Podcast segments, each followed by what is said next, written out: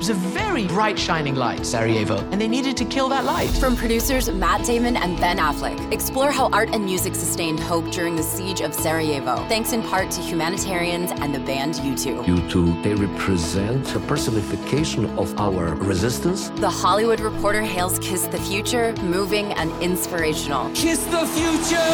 Viva Sarajevo! Kiss the Future, new documentary now streaming exclusively on Paramount Plus. Go to Paramount Plus to try it free. Terms apply. Thank you.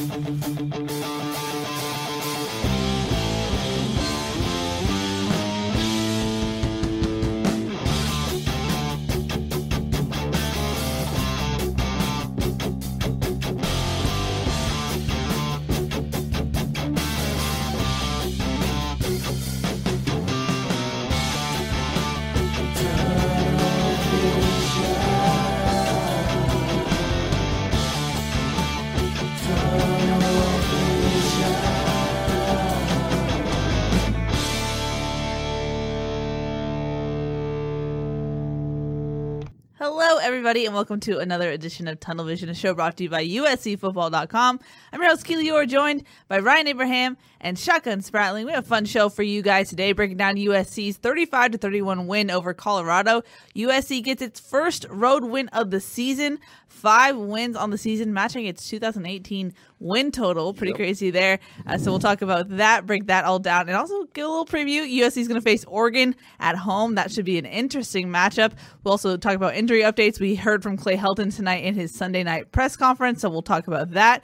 Of course, you can call us 512 4 Tunnel. We're back in the studio. We're not in our, our janky Airbnb in Colorado, so we have the fancy setup again, which is nice. Uh, so you can call us. Uh, we'll look forward to talking to you guys. You also can tweet at us, hashtag Tunnelvision. I'll put your tweet up on the screen. And of course, wherever you're watching, Facebook, Periscope, or YouTube, put your comments, questions, concerns, and we will answer them, talk about them. But guys, like I said, USC gets its first road win. You know that that Friday night uh, opponent in the Pac-12 doesn't really do well, but USC was able to overcome the odds and get a win in, in Boulder, Colorado. Yeah, it was a close game. I was pretty close. I think I said 38-31 on our show, and it was Well uh, 35-31. But you see what happened with USC. There was a lot of different factors. We talked about this. Everything that could potentially be going against the Trojans that, yeah, USC played really well against Arizona, blew them out. Colorado may be the worst team in the Pac-12. But you felt like Colorado was kind of going to get things together. Laviska Shenault would have a big game. He did. He had a big game. You know, he's a tough guy to tackle. USC had a bunch of injuries. There were some guys banged up. And going on the road in the Pac 12 is never easy on a Friday night. You know, Utah, what's their only loss of the year? USC on a Friday night. USC home, uh, you know, away on the Friday night. So it was the fact that USC was able to come back and win that game. I think is a big deal. That that certainly means something. And it was it was a difficult road, as you see, you saw, shotgun. Colorado played pretty well. They played a lot better than what they played the last couple of weeks. Steven Montez, who had no inter, uh, no touchdowns and six interceptions over the last two weeks, didn't turn the ball over at all. Threw for a bunch of yards. They ran really well. I think I thought Colorado played a really good game, then sort of blew it at the end. But USC, I, I think, fairly lucky to get away with a win there. But you needed to do that heading up into this uh, Oregon showdown. So you know, big road win. You needed that, but it certainly wasn't an easy one. You know, Colorado, you know, talking with some of the coaches after the game, they brought up, multiple guys brought up that Colorado plays a lot better at home. Yeah. You know, and they have an advantage with the altitude. You know, you had, you had the advantage of the short week. Uh, there were, like we said, there were a lot of factors going against USC. They found a way to win. That was the biggest thing. Keely talked about it last week. That you know, it was kind of a survive and advance mentality Yeah. in that game, and that's what they did. You know, to get that first road win is big for them. Um, I, I think it just gives them confidence, and especially if they start getting some guys healthy, then maybe this team can can start putting things together going forward. You know, they it took them a while to make the adjustments, but they made some adjustments late that, that ended up being crucial in that game. Obviously, Steven Montez takes the big hit from Hunter Echols, and he- they did not play well in the fourth quarter at all. No. Yeah. I don't think it was necessarily that he didn't play great. You know, I, I didn't like the play calls. There was a lot of deep It shots that were bad. taken. Yeah. Uh, you know, there were a lot of deep shots that were taken. There were They a could have run the ball a lot more than Yes, they did. they, they could have done that. And one of the things that USC was struggling with was, you know, the edge rushes. Now they tried to make some adjustments there, and you know, the couple of times in the fourth quarter they were able to get, uh, you know, one or two tackles for loss there that are like one yard losses. But uh, you know, so I think they made some adjustments to that. But I, it just seems like they could have done more to attack the things that have been working for them.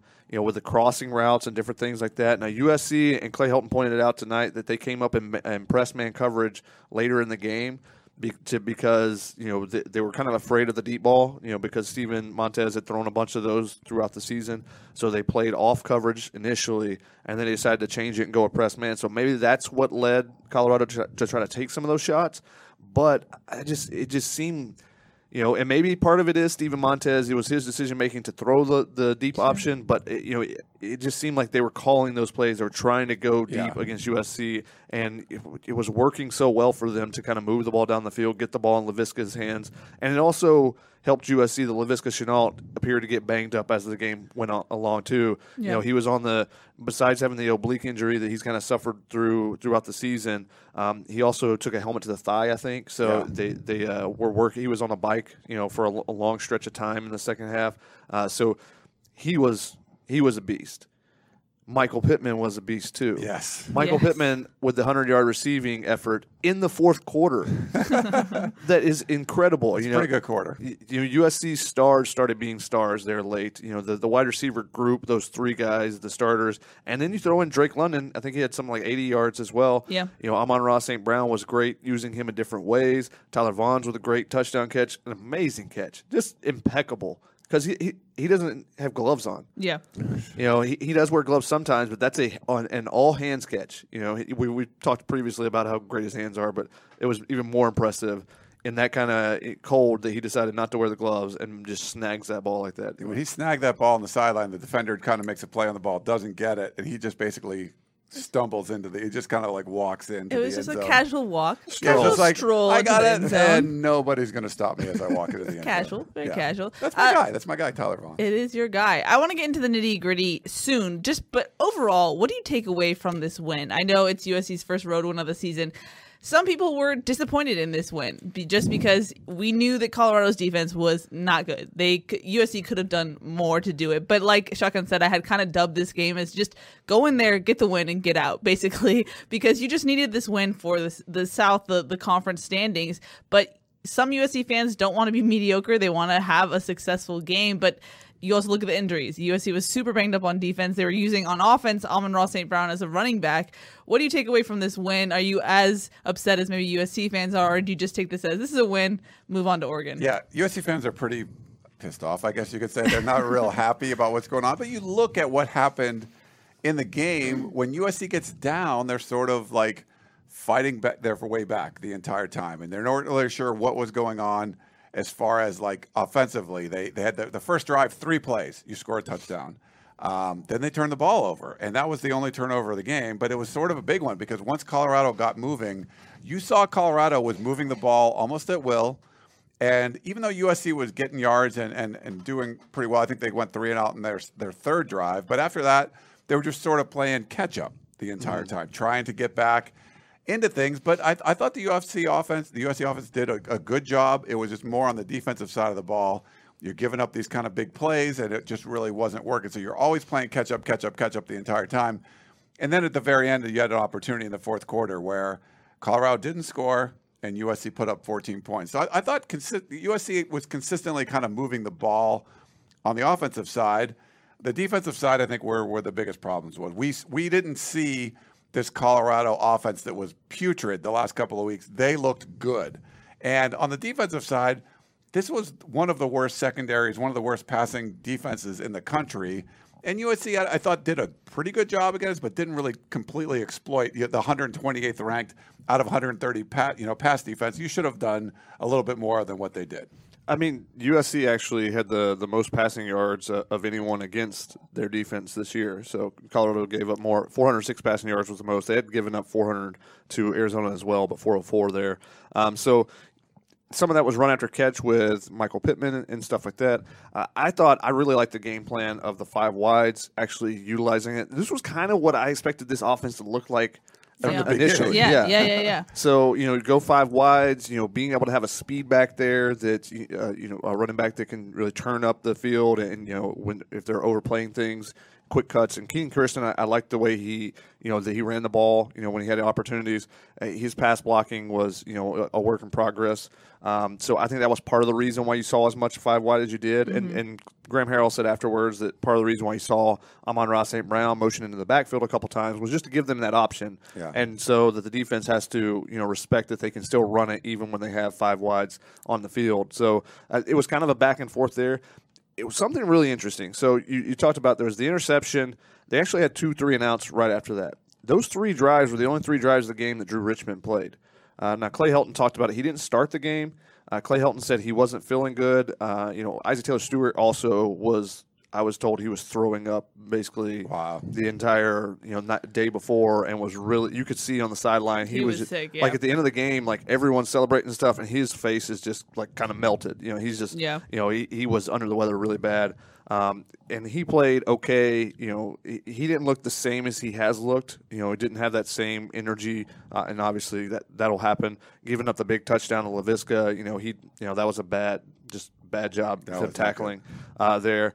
Otherwise, I thought he did okay in the game. But you know, if if Drew Richmond was out, if the, the couple drives when he was in, the offense just did not look good. And I think that's why they went. They decided because when they brought back, you know, they scored on that first touchdown drive with Jimmons in there at that left guard and bumping out Drew Yeah. McKenzie, um, and then the Drew- next Drew Richmond, yeah. Dr- uh, yeah, bumping out uh, Jalen McKenzie to, to tackle for Drew Richmond. When he came back in, when Jimmons came back in, that was when they went nine nine plays, seventy five yards to score the touchdown before the half. That kind of you know kind of boosted them back into it because it was I think it was what 17, um, seven 15-7 at the time, yeah. yeah, so made it 17-14. And then the offense in the second half was, was pretty good for the most part. You know, they had a couple drives. One of them was backed up from the the pass interference on um, on Michael Pittman. Another one was backed up from another penalty. So the two drives where they punted, I think, were were both they the penalties played a big part in that.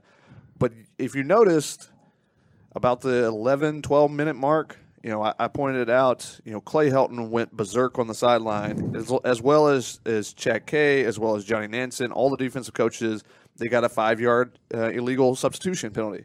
What happened is Laviska Shenault caught the ball near the sideline and immediately went out, and they never gave USC an opportunity to sub. So Clay Helton, I got some details on it that Clay Helton's the guy that determines when USC is going to sub. He he has the final authority, you know, and he'll call for a sub situation. You know, you'll see him on the sidelines with his arms out, you know, just reinforcing it to the referees, and then they'll try to run guys in and out. And in that situation, the referees did not allow them to sub you know, they didn't give them an opportunity to match the substitution, and so they were all going berserk. It was just a terrible call by the Pac-12 refs. Well, Clay Helton worked the referees. He worked them, and they, they ended up scoring a touchdown that drive. And hey, did that five yards factor into the touchdown? I mean, the next they they had gained three or four yards on that on the run play where it was called. Uh, and there was an incompletion, a three-yard run, and an incompletion were the next three plays. So would they have scored? Maybe, maybe not. The, the play calling may have been different. Who knows? They, they they ended up scoring a touchdown on the drive though. But after it, during the TV timeout, Clay Helton was going off on the referees over and over and over. Yeah. And I think you got to give Clay Helton credit because he worked the referees. There were two calls against USC the rest of the game. Two calls in basically you know a half a football. That's unheard of in the Pac-12. And, and one of them was a false start on, on Tyler Vaughns. The other one was a, as an obvious you know pass Push off. interference on on Michael Pittman Jr. So you know every other call seemed to go USC's way. Even the hit that that on Steven Montez that could have been a call late hit. You know that one Hunter Echols took two steps you know, before driving him into the ground. Whereas early in the game, you know, Kedon Slovis took the hit, and it was a much less, you know, timing wise, was much less uh, time between the hits and the quarterback, you know, releasing the ball. So could have easily been, uh, you know, a penalty thrown there, but all the calls seem to go in USC's favor after that, pretty much. So give Clay Helton credit. That's a it's a very underrated skill. You know, the best the best, especially college basketball. Uh, you know, the best coaches know how to work the referees. Uh, you know, before the games and then during the games to get calls. Mike Krzyzewski is incredible at it, and, and people are always you know upset at the way that they do things, uh, at the way that they get extra calls. It seems like, but he does a great job of it, and Clay Helton did a great job in that game of of helping his team out by you know taking advantage of a referee's mistake and, and you know getting in their head a little bit Yeah. and getting them to get the calls. So we're eight games into the season, which is crazy. Do you feel like you have a good sense of who this team is? I feel like the only thing we really know about this team is that they have fight in them. That's like really the only bottom Yeah, line yeah. thing that you can take away because I feel like every week it's a different team eh, based on who they're playing. Uh, you know, when they played Khalil Tate, when they played Utah, I feel like they knew they had to step up their their performance and, and play to a certain level. And then sometimes I feel like they come in maybe a Colorado game and kind of slow start, slow to get there. But I think the one thing we do know is that this team will fight to the very end. Yeah, they do have a lot of fight in them, which is a good thing. That's they're, you're not seeing this team give up, which is great. But the Pac-12 in general, it just it's a week by week basis. You just don't mm-hmm. know if you would have seen Stanford play against UCLA, you would have never said, "Hey, I think Stanford's going to go out and win the next game." Now, KJ Costello came back and he played pretty well, but like Stanford went out and won that game, and you're like, there, there's no way they were awful. You watch it, a, a Cal, how good their defense was. Now they played Utah, and once they're they're on their third string quarterback now, so they're one of three teams the Pac-12 that have used three starting quarterbacks: USC, Stanford, and Cal. The other one, and then they get blown out 35 nothing. It's it's a week by week thing. Teams look completely different. Colorado could not have looked any different against USC at home than they did on the road the past couple of weeks. They look like a real team, and we we thought they were a legit team, even though they were number 12 in our Pac-12 power rankings we did for 24/7 Sports. USC did not look as good as they did blowing out Arizona, where they got seven sacks and all that stuff. It's just it's a week by week thing. I don't think it's just a USC thing. I think it's a Pac-12 thing. There's a lot of mediocre mediocrity in the conference, and I think that's going to come in week to week, where you can come out looking really good one week and you look like crap the next week. I don't think I think USC is very talented, but they're not immune to that as well. And so we don't know what we're going to see when USC plays Oregon next weekend. But there's they did definitely did not look as good as they have even like the second half of Notre Dame on the road at home against Arizona and Colorado looked completely different. And that's why this was a close game that USC needed a, a you know late fourth quarter comeback to win. Yeah, it seemed like you know I've given the USC coaches, especially on the defensive side, a lot of credit for you know how they've managed the injuries they've had, and how Yeah. guys have stepped up. It seemed like this game, it finally you know uh, the opposition was able to take advantage of those injuries. They did. You know, it's because they really were able to attack off tackle a lot. You know, whether it was you know whoever the edge rushers were, you know, they really attacked the edge pretty well. And I think part of it, part of it was the the guy, you know, Caleb Tremblay and Hunter Echols, you know, getting their first starts, and the guys that were subbing in there. Elijah Winston gets moved back to outside linebacker. He was outside, I mean, which we yeah haven't seen for a couple months. since he you know he moved to inside linebacker during the, the fall camp and you know he gets moved back um, but it was also the linebackers behind them because it, it you know depending on the call you know if the defensive end the edge guy is supposed to take the dive on the on the read option then the, the the responsibility for holding the edge becomes the next defender, which is often the linebacker. Sometimes it's a safety out there.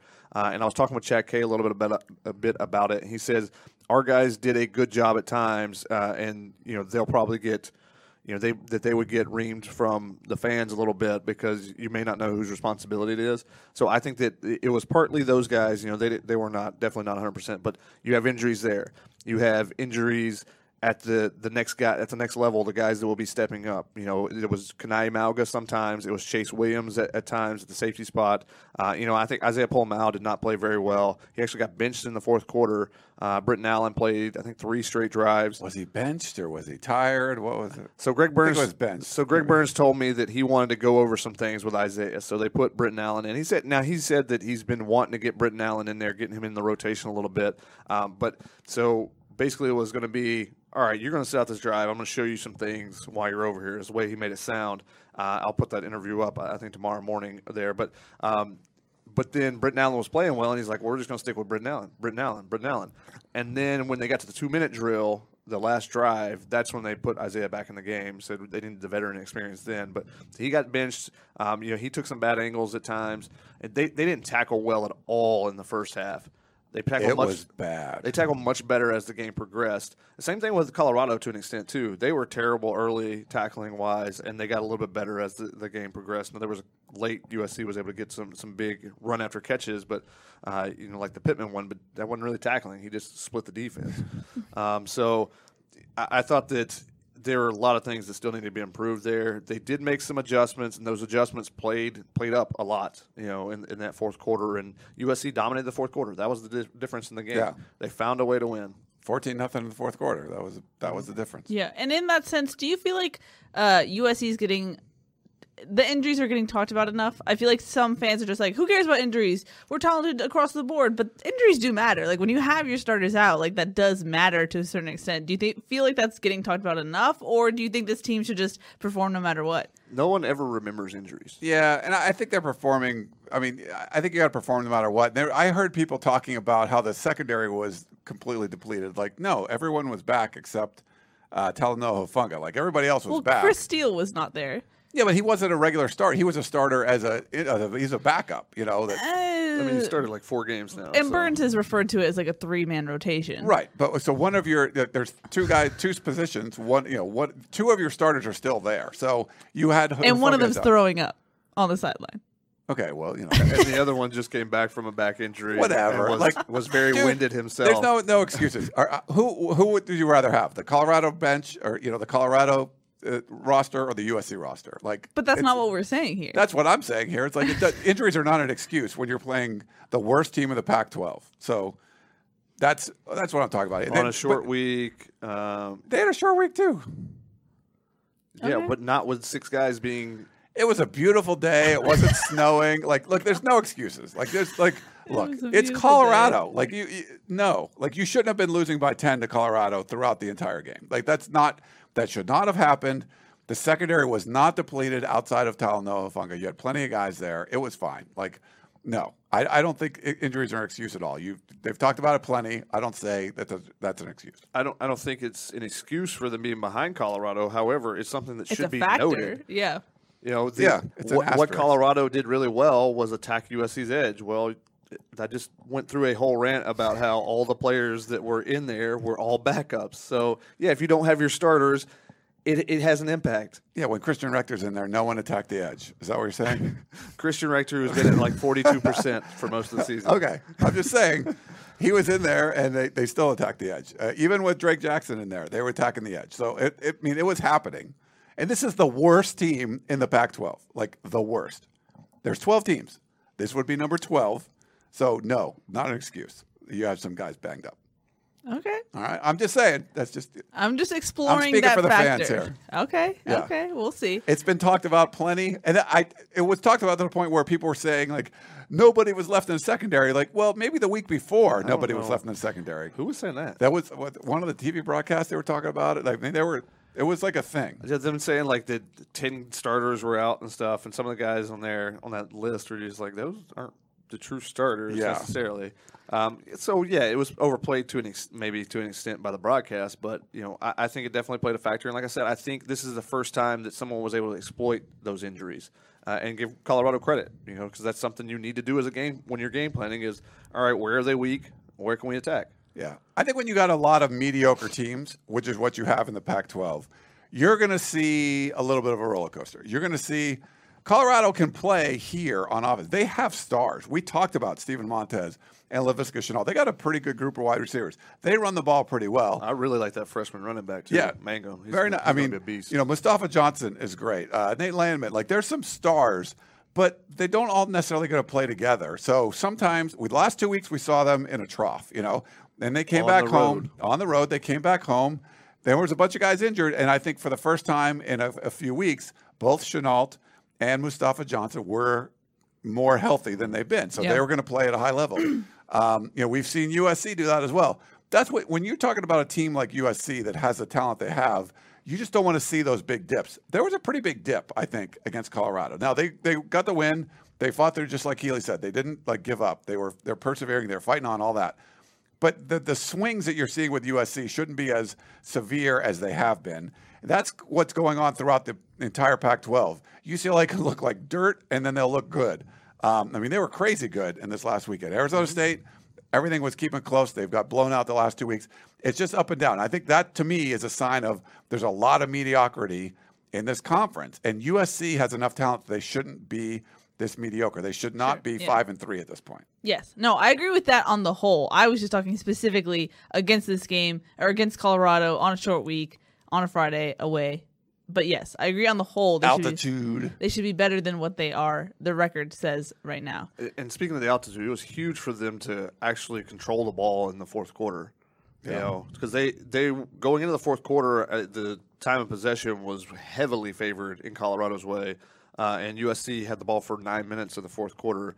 Um, so I, I think that was that was really big because that defense they did a good job getting off the field in the fourth quarter. You know, it, it was it was huge the third down conversions uh, in the second half. Colorado was one of seven.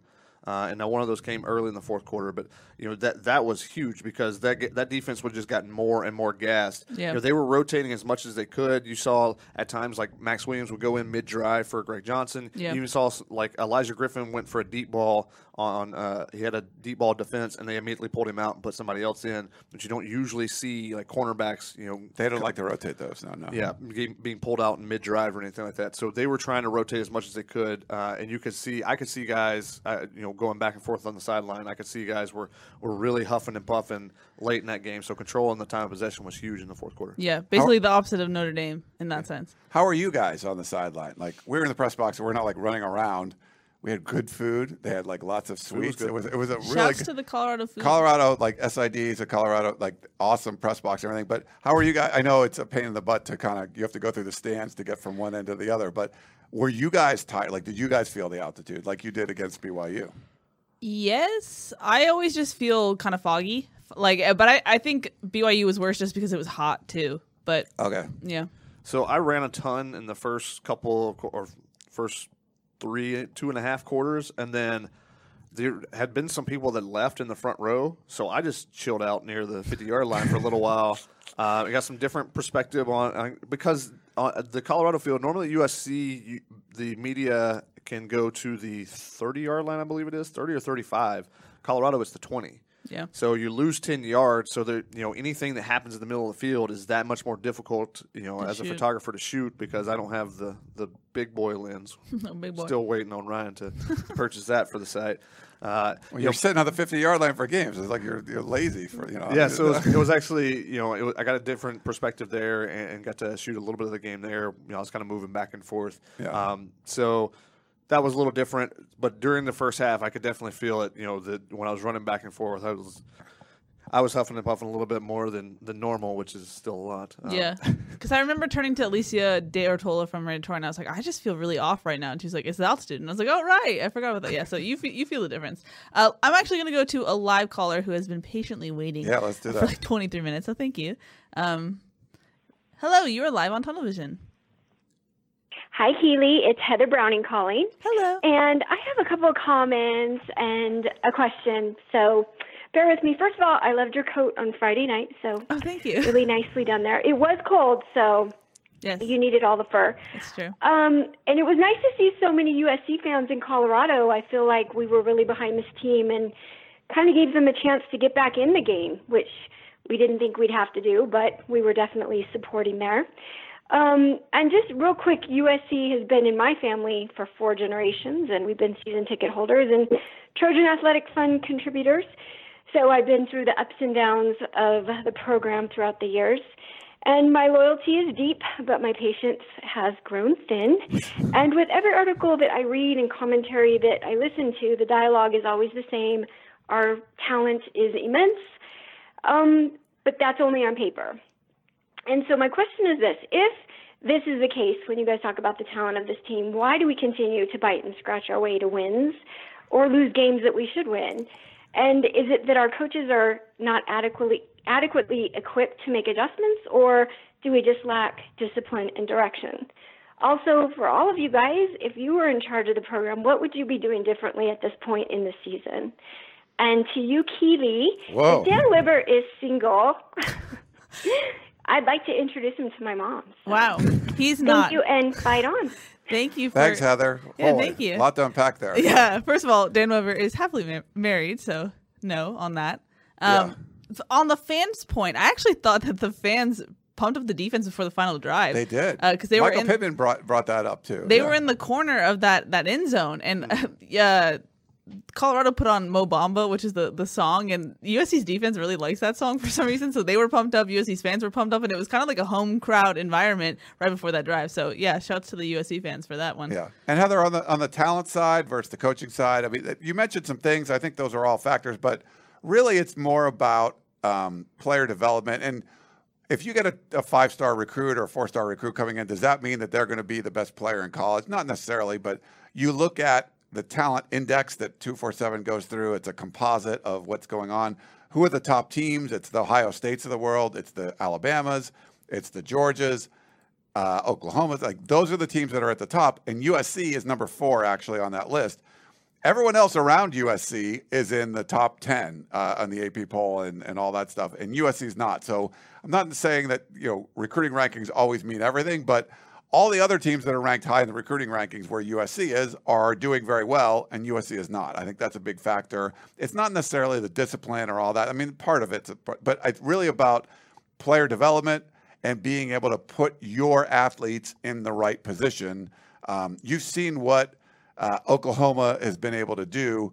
Two Heisman's in a row, and you got Jalen Hurts there now. You whatever you're going to do is like, hey, you get a good athlete in there. We're going to figure out what's going to work with that that athlete as a quarterback or whatever position, and they're going to succeed. And Lincoln Riley's done that an amazing job taking over for a legend in Bob Stoops to win two Heisman's in a row and have another contender in your third year, even bringing in a transfer. That's showing that these guys know what to do with the talent they have. For USC, that's really been the issue. And the thing with USC is USC's in the Pac-12. Now you could say you could say the same thing about Clemson, where the rest of the ACC is garbage. The rest of the, the Pac 12 is not that good. Yeah, I think Utah's a good team. I think Oregon's a good team. But if USC had a guy like Urban Meyer, it would be kind of like the Pete Carroll days all over again. You would have USC here and everybody else. The recruiting rankings, uh, you know, recruiting has been hurt significantly in the last year and a half or so. Um, certainly the, the product on the field. I think all that can change if you have really good coaching. So to me, it's all about you're not having elite coaching to go along with your elite talent, and that's why USC is where they are right now. I would agree with that assessment. Yeah, I think that they, when you talk about adjustments, I think they're doing a much better job this season yeah. of adjusting. Now, maybe they adjusted a little too late on defensive side yesterday, and I think it it took Clancy Pendergast to kind of step away and say, "What I want to do and what I like to do is not working. Two different things. you know, he, he, wants to blitz. You know, he likes to bring pressure. He likes to you know be able to force a quarterback to to move or to or to make decisions quickly. And it wasn't working. And then when USC sat back, they played you know that press coverage to give the defensive line a little bit longer to try to attack um, up front, but didn't bring extra guys and sat back there with a couple of zone defenders over the top or in the middle. You know, I thought it was a, you know it worked a lot better for them. So you know, it took them a little while to make that adjustment, uh, but when they did, the defense kind of stood up, stood up, and you know made some plays there towards the end. The offensive side, I really like the five wide stuff, and they went away from it partly during those those three drives I talked about earlier when Drew right. Richmond was in. Yeah, that's when you saw more of the regular, you know, the H back looks and stuff. And I think they had to realize then at the same time, like this isn't working. Let's go back, Five, spread yeah. the spread yeah. the stuff out, uh, and you saw more of that. Now they they did go with four wides a lot. You, you didn't see much of the tight end or H back in this game. There wasn't yeah. a lot. No. Erik Krommenhoek didn't play too much. Uh, Jude Wolfe, I don't think came in until the very end for the kneel downs as far as on offense. So um, was there any Josh Falo or no? No, I don't think so. He was on special teams, uh, okay. I believe, but I didn't see him uh, participating on, on in in the game in itself. We we had a, an attempt to set up Dan Weber. Like, the, the, the, isn't that weird? No, I'm not saying weird. No, Heather, it was a great call, Heather. But like, Heather sounds like a great. Person. Isn't that amazing? Like, someone was trying to set up Dan Weber on the on the show. It I, we, Keely gets marriage proposals and stuff. Like for for Dan Weber to get like you know, a, I love that. That's I'll great. be sure to tell him. We're just really trying to reach out to the fans. Yeah, sure. Also, you brought up Lincoln Riley. He lost yesterday. They did lose to Kansas yeah. State. Um. Anyway. True, but I mean, they he's won two Heisman's in a row and has Jalen Hurts like doing pretty. They were well. down by like what twenty one or something late. Yeah, uh, they, came they, back. they came back. But you know, can you imagine the the, the fan the message board yeah. if that was That's USC what I texted you. I said, imagine the peristyle if that was yeah. USC. yeah, but that happens like three or four times a year, not once a year. Like that's that's like the no, one. true. The, no. the, the, one hiccup for Oklahoma is going to be that. It was just USC's funny. got like four of those. It was year. just funny that that was the example you used the week they li- that they lived. Right. Anyway, thanks Heather for I think, the call. I think you would take what Oklahoma's done the last three years over what USC's. We appreciate you. Uh, I'm going to go to our next caller and then jump into some questions. If it switches over. Hello, you are live on Tunnel Vision. Hi, this is JB. Um, I was trying to answer that uh, lady's question about uh, you know how to fix a dang team. Uh, I don't think it's as hard as we all, you know, make it out to be. I mean, we saw, you know, that uh, there is time during, uh, you know, these short weeks uh, to make changes. They did last week versus Arizona. They suddenly decided to practice tackling and uh, contain the quarterback, and it worked. Uh, they didn't have all their running backs, so they decided to uh, go five wide and put Amon Ra, you know, in the backfield. And, but then they, you know, used it a couple times and went away from it. You know, why does it take seven, eight weeks to do this stuff and you know a bunch of injuries? They could have used this stuff. They don't have to, you know, run the fly sweep every time. They run it enough so that the other team has to respect it, which opens everything up, you know, for the rest of the running plays. They do the same thing. You know, they don't tell Kedon to look for Kenan Christon on that outlet pass that he's open on like every freaking time. You know, why not? You don't have to throw it two or three times until the rest of the field is wide open. The point being is that they've shown that there is time, even in these short weeks, to add this stuff if they actually think that there's a need to do so, and that comes from Clay Helton, and he's not doing his job because he doesn't really think there's a problem. Uh, thanks for the call. Yeah, I mean, I'm, I would say they tried to work on tackling a little bit more, but the tackling was awful, especially in the first half. I mean, it was pretty bad. Yeah. So it's not like the tackling was completely fixed.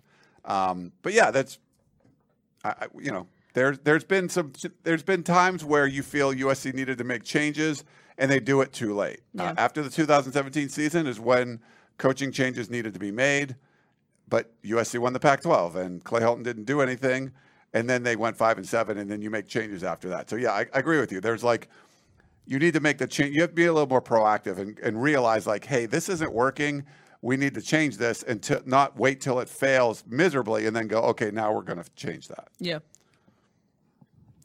Alrighty, thanks for the call, Thanks for the JB. call. I believe it was JB or JD. JB. Uh, I always joke that we're like therapy, but that was a real that lived up to it. That was That like- was some therapy right there. that there. was some therapy. With back-to-back calls. We have we had people on Periscope asking like, what's the t- the number to call in? It's on the graphic at the bottom of your Below, screen. so like right. Five one Shotgun, two. point down right where you are right now. No, over. Yes, Five, right one, there, two, guys. Tunnel. Yeah. right there. Um, That's where it is. We did have a question. Um, Yes? About uh, who's coming back. Um, oh, let me find it here. But yeah, who's coming back from injuries? So Clay Helton said on his, his conference call that he would give more information on Tuesday when he gets more information because the players had both uh, Saturday and Sunday off. He said it was NCAA mandated. It's from have, Andy, by the way. Sorry. um, Thanks, Andy. That you know when everyone's back in the building, basically he'll get more information tomorrow and be able to give us you know better info on Tuesday. He did say that Chris Steele and Christian Rector were on the cusp, so you would assume that means those guys will be back this week. We actually had an injury update. I, I put an injury update uh, talking with a team source on the P earlier today. So if you want some more information Yeah. this is why we tell you guys Gotta subscribe. be a subscriber. Check it out. Good about some, guy, some guys that they could be getting back uh, this weekend as well. We did. We were the first to report that Chris Steele wasn't uh, making the trip there to uh, Colorado, so that was a little surprised that he wasn't going to be there. Yeah, well, it, yeah, well, interesting to see all the injuries. Rehab Island, how many bodies are there on Tuesday? But let's jump into some questions. Jasper Smith on YouTube says, "Can the coaching staff do anything else to teach Kedon Slovis to slide after the QB scrambles? He still doesn't seem to have the awareness of, in the moment and absorbs too many hits." There's a couple of those where you, you want to see him slide, and then other ones where you need to get the first down, and you're like, got to do something else. So he hasn't doesn't seem to make the really the right decision. But you know, he's a young kid. I think that's something you're going to get with experience too. And I, I think as his career progresses, you know, he's going to add more muscle. I think the hits really take an effect on him right now just because he's a true freshman and he's a quarterback, so he's not coming in as, you know, a, a really buff dude or anything. Like every hit he takes, you you see him kind of wince when he takes it. Some of them, you know, just don't, don't seem like there's anything even there, and he's he feels it You're a little bit. it, yeah. Um, you got to say that USC was really fortunate to win this game too, because the two fumbles that he had. I do not know how they USC recovered both of those. Eh. I have shots where if you pause it, the ball is next to three Colorado defenders, and there's like no USC player around there. It's and, crazy. And both he of had those pic- play- had pictures too. Yeah, Yeah. I put, but both of those plays were Josh Fowler's brother. He had Yeah, an opportunity 42. to recover both of those. Really? Mm-hmm. And neither time could come up with it. One so of the times Ke- Keenan was- Christon got one, and Drake London got the Yeah. other, and it's like Yeah. those were game-saving recoveries where USC had no business recovering the ball. Yeah, right at the goal line, basically, and then you score. I think on the next play, maybe. um, It was, yeah. with Kenan Christon, and then on that final drive that USC scores on, because if you if you did if they did recover that fumble, Colorado they're already in field goal position at least. Yeah, yeah. Mm-hmm. So you're forcing USC to you know have to score a touchdown late, and you know there's less time now. You know there's more pressure and stuff. So it could have been a completely different ball game. And there was another play that the ball was bobbled around. You know he tried to you know Kedon tried to pitch it to Keaton and Christon at the very end, and the ball was bobbled around. Colorado players touched it, and it hit the ground and for an incompletion. Another chance. So there was a couple plays there.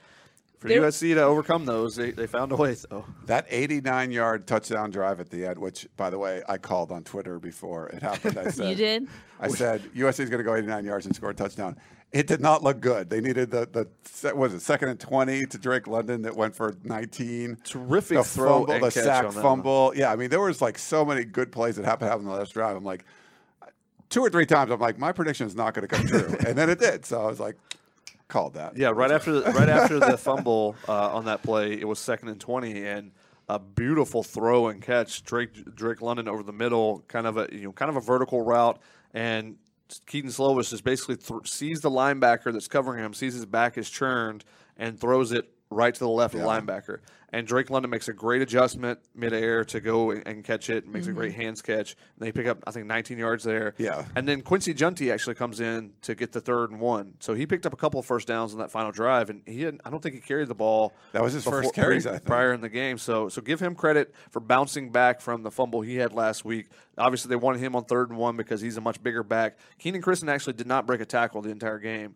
Um, so you know he his his thing is all speed. Um, now eventually that will develop, and he's a pretty stout dude, uh, but he's just smaller. So uh, you, if he's not breaking a tackle, you, you kind of want a bigger back in there on that third and one, which is why I think you saw Quincy Jountti uh, go in late late in the game to, on, on that final drive for a couple carries. And it's great for Drake London too because we've seen so many times in critical junctures Yeah. that the ball went to him and bad things happened. So for something good to happen, that was really nice for him. So him, you know, Quincy gets the, the carry where his only other carry was a fumble. So nice for some guys that were they were in, in critical spots and it didn't work out. It worked out in this game. Yeah, getting that bad taste out of their mouth. Yeah, shotgun. Uh, I, I thought the the offensive uh, air attack they really used the entire field.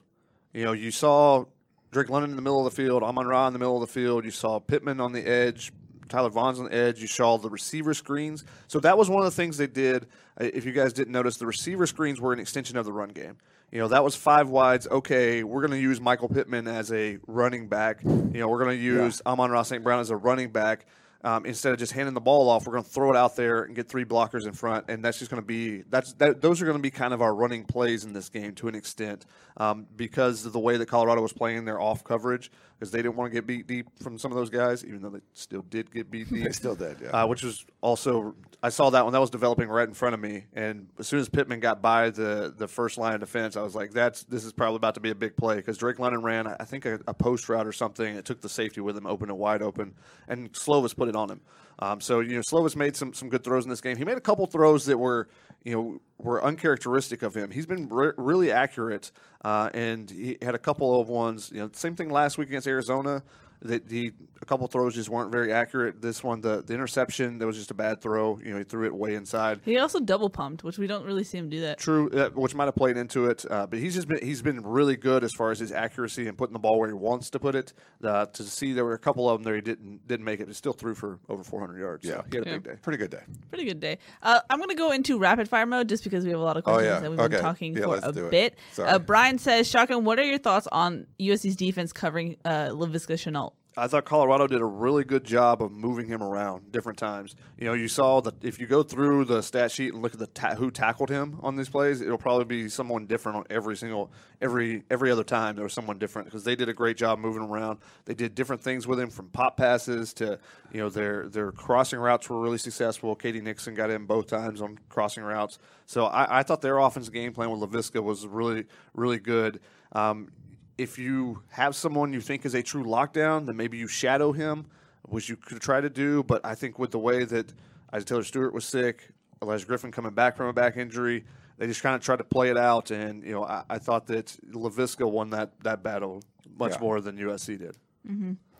Uh, we have a question from Jasper Smith who says, "Any chance Helton slash Harrell go to ball control strategy against Oregon and win the time of position possession, uh, considering the injuries on defense and keep the strength of the Oregon offensive line off the field?"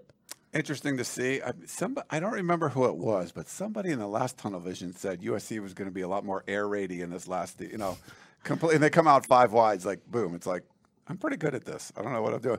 I, will they do that? That's a good question, Jasper. I'm not sure. I would agree with your last statement that you don't know what you're doing. That's, I don't know what I'm doing. Fairly, yes. I did call like the score almost. I like called the final touchdown. I told you what the the offense was going to be like. I don't know against Oregon because you, if you watched the game last night, definitely the offensive line was controlling. You have Justin Herbert, you know, who might be the first pick in the draft, maybe the first quarterback picked in the NFL draft in the spring.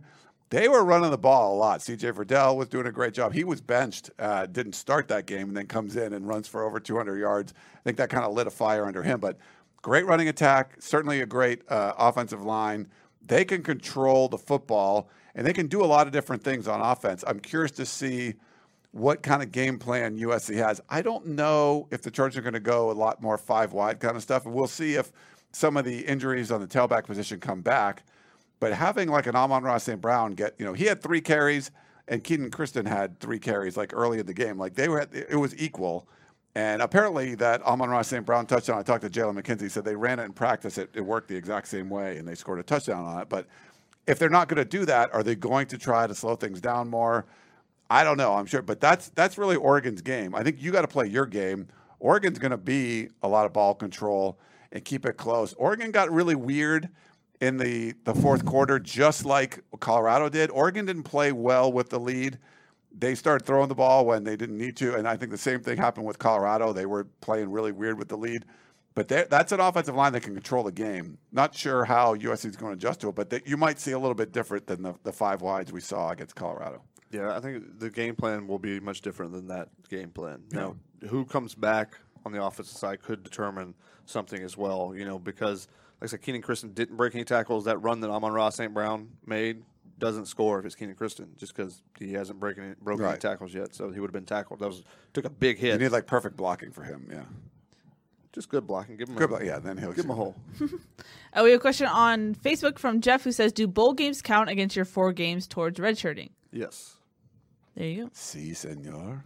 Uh, Torian said, "Did Dominic Davis get any uh, touches in the game?" No. Oh my God. He so came in, but then it was really close. So if you remember when Christon got banged up a little bit, they brought in Dominic Davis, and it was a little dump off pass. Like it was a second long or something. I forget oh, what the the screen dump. attempt. Yeah, it was a little screen attempt, and if Davis was in there, he would have got the touch, and so he would have got. We we said there was going to be over 0.5 touches for Dominic Davis. He didn't get a single touch, but he was in the game very briefly and then came out because Christon kind of came back in like while like you know the play clock was down to like 13 or something, and they they swapped running backs, but he would have got a touch. But it's early in the game. Once you saw they were like running Amon-Ra St. Brown, then you kind of realize like, okay, so Dominic Davis might be technically the third string running back, but he's really like fourth string at this point. So he wasn't going to get a touch, but he almost did. And also, since the the touch, you know, uh, the bet was 0.5, he just had to get one touch there was a kickoff that went over his head and landed, you know, at like the two yard line and then bounced in the end zone. And there was a little bit of confusion with him and Velus Jones. If he would have oh. caught that one, that would have been his one touch. I remember that. Ah. Yep, I remember that. Uh, we have a question from Jacqueline who says, "Why was uh, Kedon getting so much pressure throughout the game? Bad O line play or holding on to the ball too long?" A little bit of a combination. I think with some of the routes, when you have five wide receivers and you're truly using five wide receivers, it takes a little bit longer to go through your progressions uh, if, if your immediate options are not open. So I think that's part of it. The offensive line was okay; it wasn't great in that game, uh, and I think probably that has a little bit to do with Drew Richmond being out and just yeah. you know adding a new body in there. Uh, so I, I, think that it's probably a combination of both. Yeah, and Jacqueline, I think they need to once when you go five wide, a lot of times you're going to bring pressure. It's quick, and uh, you got to get out yeah. quick. So there's maybe some of it where he's holding on a little bit, but you got there's a lot of hot routes. You got to make make sure wherever the pressure is coming from, that's kind of where you're throwing the ball.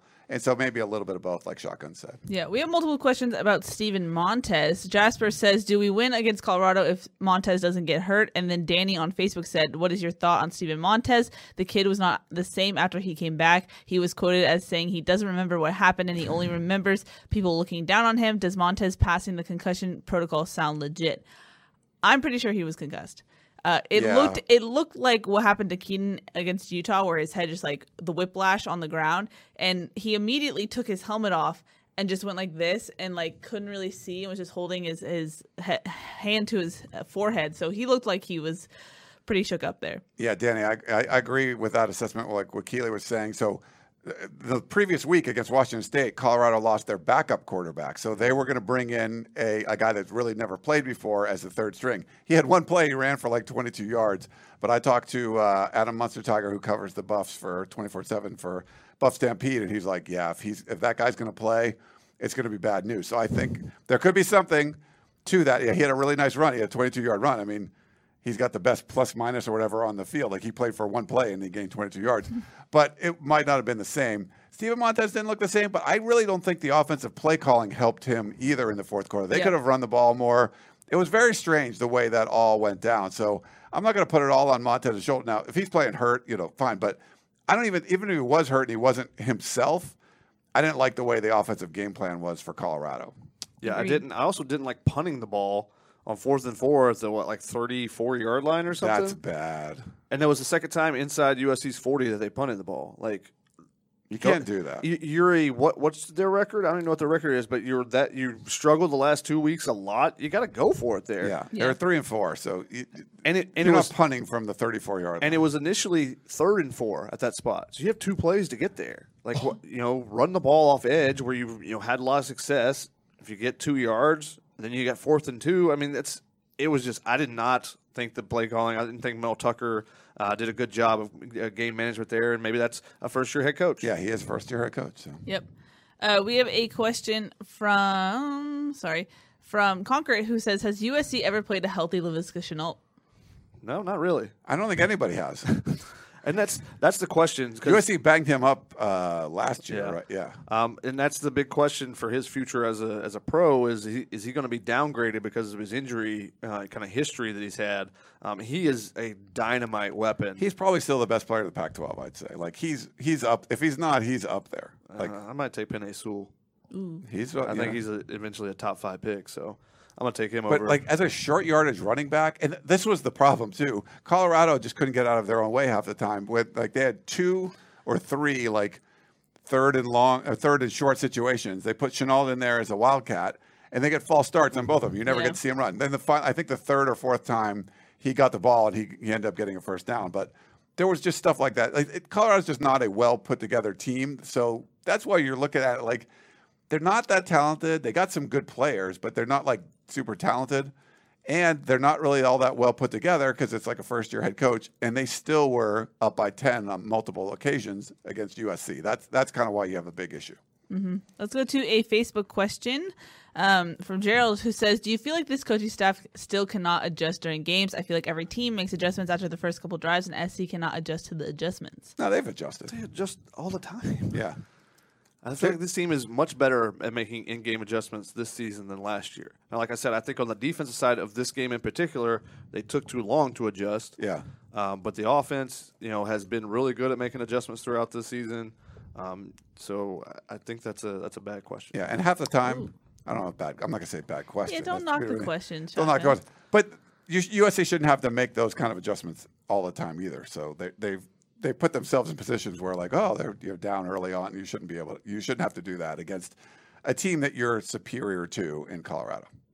Nick on YouTube says UCLA still controls their own destiny in the Pac-12. Isn't that crazy? And Will on Facebook says, "Should we be worried about UCLA? They seem to be emerging and have a real coach." Uh, does UCLA control their own destiny now? They I didn't befo- fact check that, so They did not before. I think I, last last week it was only Oregon and USC, and, and both teams won. So I don't think UCLA controls their own destiny. I think they need. No, they don't because USC controls their own destiny. Yeah. So well, the, there there was multiple teams early on, but I don't think UCLA does anymore.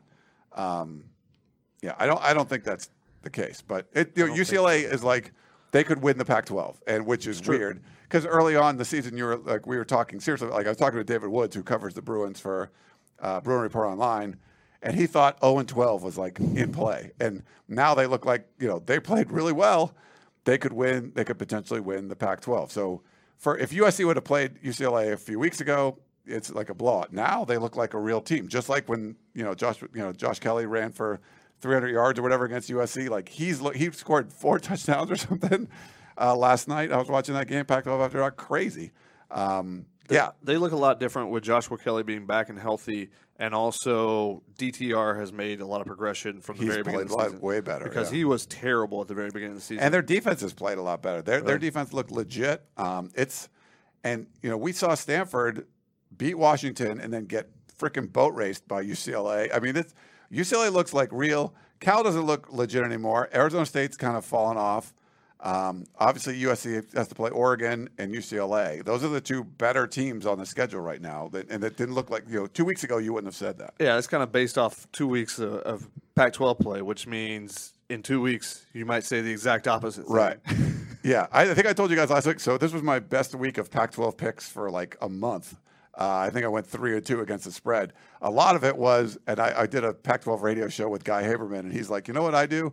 I ignore last week. So I, what I did was just ignore last week. So look at everything else except last week, and you're going to do much better because you're like, oh. Arizona, they're they're great now. Like, no, that was one week. They they really still stink, or whatever it is. It's you know. So just ignore last week, and you'll uh, you'll do a lot better. Uh, we have a Facebook question from Roger who says, "What happened to counters, reverses, bootlegs, and any creative plays?" I mean, they just unveiled a completely new formation that they haven't used all season with five true fi- wide receivers. Yeah. They motioned a guy into the backfield that's a wide receiver and used him as a running back. So there's some creativity. This was a more creative game plan than they've used previously. Yeah. Um, so there are still a lot of things that I think could be in there with counters and stuff. That I mean, their big counter play is the power run that they run, where they pull both the the the uh, usually the right guard and the H back across. Uh, so that's something. Now, what we've seen different is sometimes they'll pull the center. Sometimes the, we've even seen them pull Drew Richmond uh, before. So Yeah. they've done some different things, and those are the the creativity things that you may not notice. But we haven't seen any trick plays, reverses. Uh, the bootlegs is just not a, a really a big part of the air raid offense. You know, the air raid offense is just make quick decisions in the pocket rather than rolling out and trying to make them. Watch Washington State, and the one thing you're going to say is this is what USC could do easily: is you get the ball to the running back in the passing game. Max Borghi is like a freaking beast there, and if USC was throwing the ball to Stephen Carr, if Vi Malepeai, and Markese Stepp, and all those guys, and you know, Kenan Christon for sure. It would. I mean, it's been such a weapon for Washington State. They're not trying to throw the ball down the field all that time and trying to pick. They're dumping it off and letting their athletes make a lot of plays, and that's you get the high completion percentage. Washington State just done a really good job of that. I think that's the one thing in this kind of air raid that USC's not done enough of is getting the ball to the backs uh, in space somewhere in the passing game. It, but the thing is, after those top three receivers, your your next two targets are you know with receptions are Vi and Stephen Carr. Yeah, So they do do that some. They could do it more, Borghi's like the second leading receiver for. but they also State. don't run the ball ever. True, which yeah. is why they, you know, Mike Leach's philosophy is five skill players. We want to divide it up equally, but between those five guys, then we feel like we have balance. Now, does that mean running the ball every time with with the running back? No, they throw it to them more. I think that's just more of their option. They just have to be be willing to take the check down when there's nothing there, and that's Yeah. something that you know they struggle with against Washington. They've done a better job since then um, because those guys can all make guys miss. You know, you, you see with speed of Kenan Christon or the power of a Markese Stepp or Vi or the you know just the the freak nature of being able to read a defender's hips of Stephen Carr and make guys miss that they pick up yards that way, and they just have to be willing to do that. Now they could do some more things like the touchdown that they threw to Kenan Christon. Yeah. So that was a that was so easy. that was a swing screen. Now, part of the reason why it was so easy is because they brought three defenders blitzing through the middle. Yeah. And they had no one at, at all on the outside. But Michael Pittman destroyed the inside the inside defender there. Um, and and give Kedon Slovis credit for getting rid of the ball really quickly because that pressure coming up the middle, you have to. Um, and there was no defender at all to guard Kenan Christon because of the blitz they brought. It was a, a complete zero pressure. It was all out blitz. So, and that one was just a great play call against the play that the defense ended up running. But that's something they could do more of, kind of those swing screens where it's not just a wide receiver screen. You know, there's two blockers as your receivers out there, and then you just let the running back go and try to make it. That's something that you could. I wouldn't mind seeing added to it a little bit, but they, the check downs and stuff are kind of in the in the in the play playbook. It's just when it, when they need to take it versus when not. Gentlemen, that was a massive failure of rapid fire. Sorry. But but I'll take it anyway. It was a good answer. Uh, Joe Trojan says, "Is the real conversation for USC winning the South? Will Washington beat Utah?" Well, I mean, it depends on if USC beats Oregon. Like right Yeah. now, Utah looks. I think that's what his whole question is, and he's asked it way too many times for me to have put it. You Yeah. know, Keely is nicer than me and letting you do it. If you spam Yeah. us over and over and over, I'm not answering. it. Yeah, Yeah. you- also, yeah. go. Utah looks legit. Uh, since losing to USC, they're just pummeling teams. Do you think they're going to go on the road and beat Washington? I mean, I think there's a really good shot, Mm-hmm. but you can't put that. I mean, it's a it's a team that doesn't play the same on the road. We're not sure, but No one in the Pac-12 it does. do, like the, if you want to look at. I mean, if it's a regular team, you'd say, "Man, that team looks too good. They're not losing," um, but they certainly could lose. Will USC go out and beat Oregon? Like that that certainly could happen, but I. I mean, I wouldn't bank on Utah losing a game at this point. Just the way they look, it doesn't. It's not guaranteeing anything, but they do look legit. And I wasn't ready to give Utah a lot of credit just because we saw them in person, and they just didn't look that good against USC. And they looked so much better recently. I think if they played that game again, they wouldn't play the same kind of defense and try to man up with USC. Um, it just didn't work well at all. You drop back into coverage, I think you're going to do a much better job. Uh, to, to let Matt Fink beat you and you're Utah, and a lot of people think they could be like a top five or six team in the country. Um, that's that's a big deal. So we'll we'll see if they can keep it going. It's not going to be like that easy of a road, but you know, USC can take care of business if they just go out and beat Oregon. It doesn't matter. Yeah, they were Yep. really stubborn in that game. Utah was. They were very stubborn, and they acted like they were like an Alabama or Ohio State talented. But they were facing a team that was more talented, and they were not acknowledging it. Yeah. Uh, let's go to a Facebook question from Lance who says, Will Kyle Ford get some run at receiver? Love the flare pass to Kenan. Keep that up. Uh, said thanks for the pick. I don't know what that means. Uh, but Kyle Ford did get his first playing time this weekend. Uh, he was on special teams, which he kept saying that he was closer and closer to getting back. Uh, we finally did see him on the field on Friday Yeah, why the hell did he play on special teams? Like, what was the point of that? to get him playing time. Get Because him- of how many bodies they don't have right now. Yeah, but I I mean think that's I part don't- of it. I mean, they, they're using pretty much everybody that's healthy on the roster at this point. Yeah, it just I mean he could redshirt. Like you're going to play him in game seven. Like it just seems a little strange. I mean, Or if, game eight. if Right, game you, I don't know that he's going to get much run at receiver because you just used a five wide package with true five true wide receivers, and I don't think he rotated in at all. Yeah. I haven't gone through and charted everything yet to see, but as far as I know, he did not rotate in. Can we get a little shout out? Velus Jones Yeah, yeah. caught a ball. yeah. Nice job. Like that. You know, we we thought we'd see a lot more of him this year. Mm-hmm. Um, sorry, I'm still trying to get these questions in. Uh, we have a question from. Hold on, it's lagging. Thanks, Lance, for that question. Yeah, we have a question from uh, Ron who says, "Is it too much attention given to skill position players? Wasn't Colorado's big issue line play? I remember SC in its glory years having dominant, powerful lines on both sides of the ball. No more? Question mark. I mean, yeah, I mean, you can beat the Colorados of the world, like just making some big plays in the way. But yeah, you want to go out and say USC runs the table and, and goes to the Rose Bowl and plays somebody good like at Oklahoma or Michigan or something. Like, yeah, you got to have good off. You got to have line play, offensive line play, defensive line play. I think you can you can beat even a Utah with just your wide receivers making a bunch of plays. Um, that's you know, USC's skill, you know, talent is there at the skill spots, but could you hold up with the line play of some of the best teams in the country? We we've seen the last few years that just hasn't been the case. Um, Shotgun, any rapid fire that you would like to ask? Oh man, We have one from uh, Mars Tracy. Uh, do we only have to beat South teams to win the South, or do we have to to beat Oregon and Cal too? Um, no, it's a, the conference record overall, Yeah. not just Yeah. your your um, division record. So yes, they need to beat Oregon and Cal. Uh, if they win all their games, obviously they will make the Pac-12 championship. Yeah. If they lose to Oregon or lose to any of those teams on their schedule, then you're going to be looking at Utah needing to lose a game as well for them to be able Hence to. the will Washington beat Yeah. Utah. That was that what that about. And Jacqueline says, doesn't Utah, Utah have a November problem? Which I'll defer to Ryan on that one. yeah, no, I We've think they seen have a little bit of a November problem, but uh, th- I mean, Jacqueline, this looks like a different Utah team, but I'm not. I thought they were a different Utah team heading into the USC game, but since then, I mean, that's the one blemish on their schedule. They didn't have like this robust out of conference schedule, but they've looked really good. Like the defensive line is amazing. I mean, we we saw that that secondary look like crap against USC, but they played really well against everybody else, and they're really explosive on offense um, with Tyler Huntley and Zach Moss. Yeah, I mean, I, I don't know. I mean, outside of the USC game, they look like a real team, and uh, And you remember when I when I said that nobody remembers injuries? Remember Zach Moss got hurt in the first quarter of that game, Yeah. Yep. or, or early in the second quarter of that game. He is such a dynamic weapon for them. They didn't have the rest of the game. Yeah. And so you look at it and you go, well, Utah looked like crap that game. Well, maybe you forget their best player. You know, if he, they had their best player, then they probably would have looked a little bit better. And the stubbornness that, that Shotgun talked about, do you remember Utah trying to run up the middle, which at the time USC was not giving up any yardage. Like they were just they were stopping you know, with the four man front, stopping everything up the middle. Everything outside was a problem. Utah didn't care. They kept trying to do that. Late, later in the game, yeah. yeah, it was crazy. Alan says, "What should we expect scheme wise versus Oregon? Seems like Oregon can get special techniques from both our defense and offense."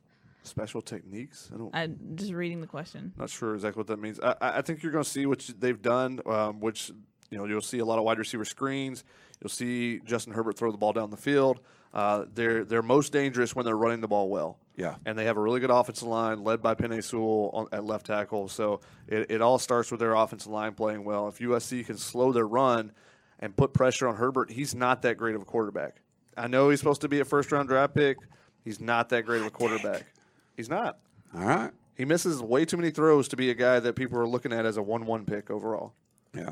So he can make special throws, and that's what is so you know so tempting about his talent. But he misses way too many, and if you can pressure him, and by taking the run game away, that would lead to all that. But uh, taking the run game away against that offensive line would be really tough. One thing to watch, if you watched what Oregon was doing defensively, they did a lot of what teams against USC have done against this air raid. They had three or four men rushing and they would drop the lot of guys in coverage. They were not getting pressure most of the time. And so, can USC's offensive line hold off and give Kedon Slovis a lot of time? When you saw Gordon back there, he was just like picking them apart because they were they were rushing four guys and weren't getting pressure at all. And he had a lot of time to throw the ball. Does USC get the same kind of time? If they can, I think you can move the ball well. And that's a this is an Oregon team that I think they had 22 sacks coming in on the game. Like they had the most in the Pac-12. They were not getting pressure against Washington State, just rushing four. Will they do that against USC? If they get pressure rushing four, that's going to be a problem. If not, then I think the USC offense can move the ball. Alan clarified that techniques meant play calls, formations, and personnel. That's not what I think of when I think of te- technique, but thank you for the clarification. Anthony asked, as a, as a freshman campaign, would you grade Kedon better than JT?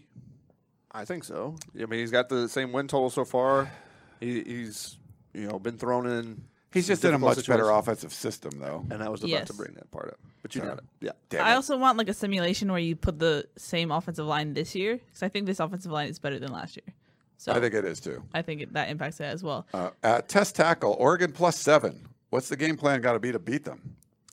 We'll talk about Fri- Oregon yeah, I was going on to say, Thursday. friendly guys. reminder: we Wait. preview the Oregon game on Thursday at seven, so stay tuned Hold on. for that. Yes, Ryan. Should we do it Thursday at seven? Because you know what Thursday is.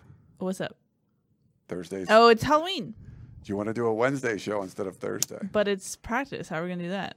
So we got to do Thursday. So we're working Halloween. I mean, we can have this conversation off there as Should we well. wait? Should we like dress up? That'd be fun. Let's dress up for Thursday. you dressed up last night, you moron. Come on. Anyway, I had a secret attack coming, but you guys. ooh, I want to dress like Dan. nice. Um, so are we going to do the show Thursday? You're the boss.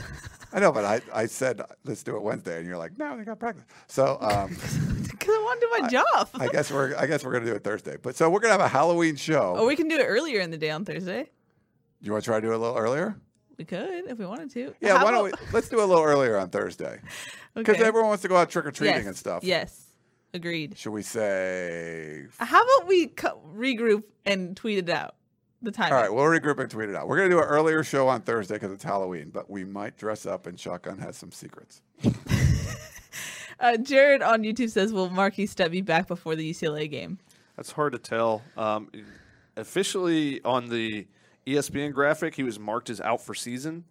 Well, I didn't see that. So yeah, they marked him. They marked Vi out for season. I think it was. Um, yeah, I be- don't. Uh, the but the gra- who makes the graphics? They don't know these things. Yeah. some, some guy in a truck somewhere. So and it it just said season, so it's not just saying regular season. So, but no, he was supposed to be three to five weeks, so that would put him right around that time. We'll see. You know, it's it's one of those things you got to wait and see how the injury, how he recovers from injury, because everybody can be different. Some injuries take a little bit longer than uh, with with certain guys. Like we said, Clay Helton said they'll give an update on Tuesday, but you could get some good news. We'll see. Yes. Already, I've reached the questions limit. Shotgun, anything Let's else? do it. Um, there was a question about the settle the real USC debate. I They've already done that in the courts. It's the University of Southern California. Yeah. And uh, Taylor Katoa comeback was a question. Uh, I actually found out earlier this season that Taylor Katoa is on his mission. They don't get a, a chance to really talk to them. You know, sometimes they're allowed an email. You know, it's real. The the the Mormon uh, faith they're really strict about the communication with back home. So I believe he gets to talk to his parents once a week or you know once a month, something like that. And then outside of the the immediate family of the parents, I think it, it's pretty strict on who can contact them. So I think they've emailed with him so far, but you know he's still as of now on schedule to to come back to the team next season. Yeah. Uh, Random question right Yeah. there. Yeah, we have one last caller, and it's from Eddie from Whittier, and he's called at the end of the show every single time. But we've met him on the sideline, so just because of that, I'm going to give him the the grace of taking his The call. grace. The grace. Hello, you are live on Tunnel Vision. How's it going, guys? Sorry it's so late. I'm at work. I'm actually on my lunch break, lunch break right now, but I was excited Oh. to call in. I know it's been hard to get a hold of you guys lately. Well, thank you for calling Thanks, Eddie. in. Thanks for calling on your lunch break, your 8 Uh, p.m. lunch break. yeah, so I listen during during work hours and then I call on my break. So Oh, that's how it works. But anywho, so I was calling because I was just wondering, what is your guys' take on preparation for Oregon? I mean, I know um, the quarterback is seems kind of like the real deal. I don't know if he's the number one quarterback. I doubt it now. He doesn't look like it. Um, but just you know, our, our defense is thin. Um, we didn't look so well against Colorado. Um, like we don't hit at practice. So I mean, what what do you guys envision as our preparation for Oregon?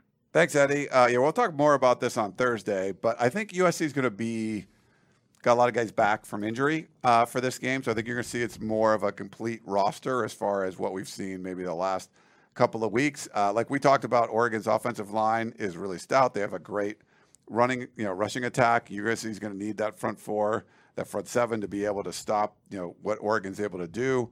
I mean, we saw, you know, CJ Verdell, I think he busted off an 89 yard run, just boom, like, you know, just turning the game around like that. They're capable of making those big kind of plays. And then we've seen, uh, you, what- you watch the Oregon defense and you're seeing names. Oh, Mase Funa. I know that's a guy. You, you, why do you know these people? Because Yep. USC recruited them and they're now playing for Oregon. These aren't guys that are like, you play Washington State and there's guys you never heard of and they're just like developed.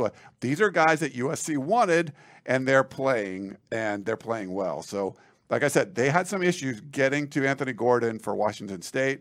If USC's offensive line can kind of hold up, that's great. You know, uh, Kayvon Thibodeaux, those guys like that, not getting pressure, that's going to help a lot. But there's legit dudes uh, on this Oregon roster.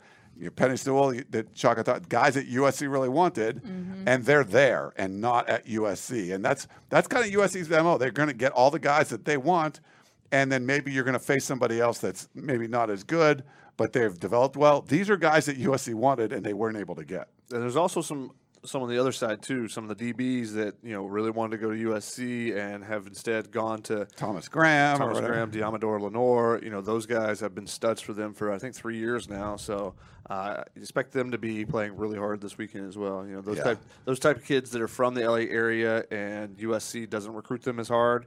Or in Thomas Graham's case, he's committed. New staff comes in; they don't really like him as much. Uh, so he gets away to Oregon. Those guys, those are the type of kids that usually have really big games when they come home, type Yeah. of thing. So, And you want to talk about, I'm sorry, motivation? You take out like an Oklahoma losing. Um, you're seeing like there's more of an opportunity for Oregon to make the playoff now Yeah. than there was a week or two ago. So motivation factor for Oregon is going to be sky high because they really feel like they're going to have an opportunity if they run the table to be in the playoff discussion. Where before it just didn't look like it. But Oklahoma's out. Um, you know, it would have helped uh, Oregon if LSU end up losing. They, you know, they won that game. So we'll see. But there's good. The motivation factor, I think, is going to be very high. your new number one team, Ed Orgeron coached LSU with John Robinson and Kenechi Udeze on staff. Yeah, well, I wonder. Did did USC USC knows Ed Orgeron, right? Like they've, uh, they've they've been familiar with him. What a troll, Ryan. Eddie, thank you so much for calling in on your lunch break. We appreciate you. Um, do we know where game day is yet? Did they announce that? I feel like it's between Memphis and USC Oregon. Uh, I don't know if they announced. It's Memphis and uh, SMU and. SMU, like undefeated teams or whatever. Mhm. Um, Not sure, but th- is there? Was it, they announced it yet? I don't think they did. I just checked during that, but We have not seen it yet. also we have clamors for Jake, uh, Jake from Snake Lake or Jeremiah from Snake Lake. So I'm putting it out into the. Someone commented that and it got in my head. Uh, so putting it out into the ether, you're wanted, Jeremiah. But uh, I think that's gonna wrap it up for this week's show. Shotgun, do you have I was just looking through game day to see if they'd announced anything. and Did they? Nothing on their Twitter yet. interesting? So TBD on that one, I guess. But that's gonna wrap it up. Any final thoughts, guys, before we come back for a, a special Halloween edition of Tunnel Vision? Yeah, no. Thanks for uh, tuning in. We, I'm glad you guys watched. And uh, when we were in uh, Denver, it was a little bit different setup. So we're back to our normal stuff now, but it, it worked pretty well. So that's good. So Periscope people, sorry we didn't get to uh, include you on uh, Thursday, but it was fun to do it on location. Yeah, good And- stuff. USC gets 35-31 win. It wasn't pretty, but they got the win. Survive in advance has got to be their mentality if they want to make it to the Pac-12 championship. That's what it's all about. It doesn't matter if it's pretty. It just matters if they win. Especially a game like Oregon coming up. As long as they can find a way to win, I don't Right. think people are going to be complaining about how pretty it is. Yeah. And I, one thing, and I, I, our friends talk about this a lot. You're a USC football fan. You see a guy like Michael Pittman balling out. You see some of these guys playing their hearts out. I know a lot of you want to see some kind of regime change, and so maybe you're not even rooting for the team. Just just try to enjoy it. Like you know, things are going to work out. I, I think you're going to be fine. What happens at the end of the season, but if a team, if players are going to go out there and play really hard, try to enjoy. I, that would be my suggestion. Go out and enjoy because college football is only here for three months a year. You don't want to like wait for it to be over or wait for a change to happen. Like enjoy when you get to see a guy like Michael Pittman just ball out like that. Only four games left. How crazy is that? That's insane. I Like, know. You're gonna, then you're going to be like for months. You're going to be like, oh, I wish I had college football back. So think about that time when you're wishing you had college football back. You have it right now. You're seeing some special players make special plays. I know you want some kind of change. Maybe just try and enjoy it. Come from behind victory too, Yeah. which Yeah. has been really rare for USC. Yeah, the last time 10 points down in the fourth quarter was the Penn, Penn State, State Rose game. Bowl. Yeah. Well, look at that. Alrighty, that's going to wrap it up for this week's show. Thanks so much for watching, everybody. We love when you call in all your comments, questions, and whatnot. So we appreciate you. That's Ryan. That's Chaka. I'm Keely. We'll see y'all on Thursday. See ya. Bye.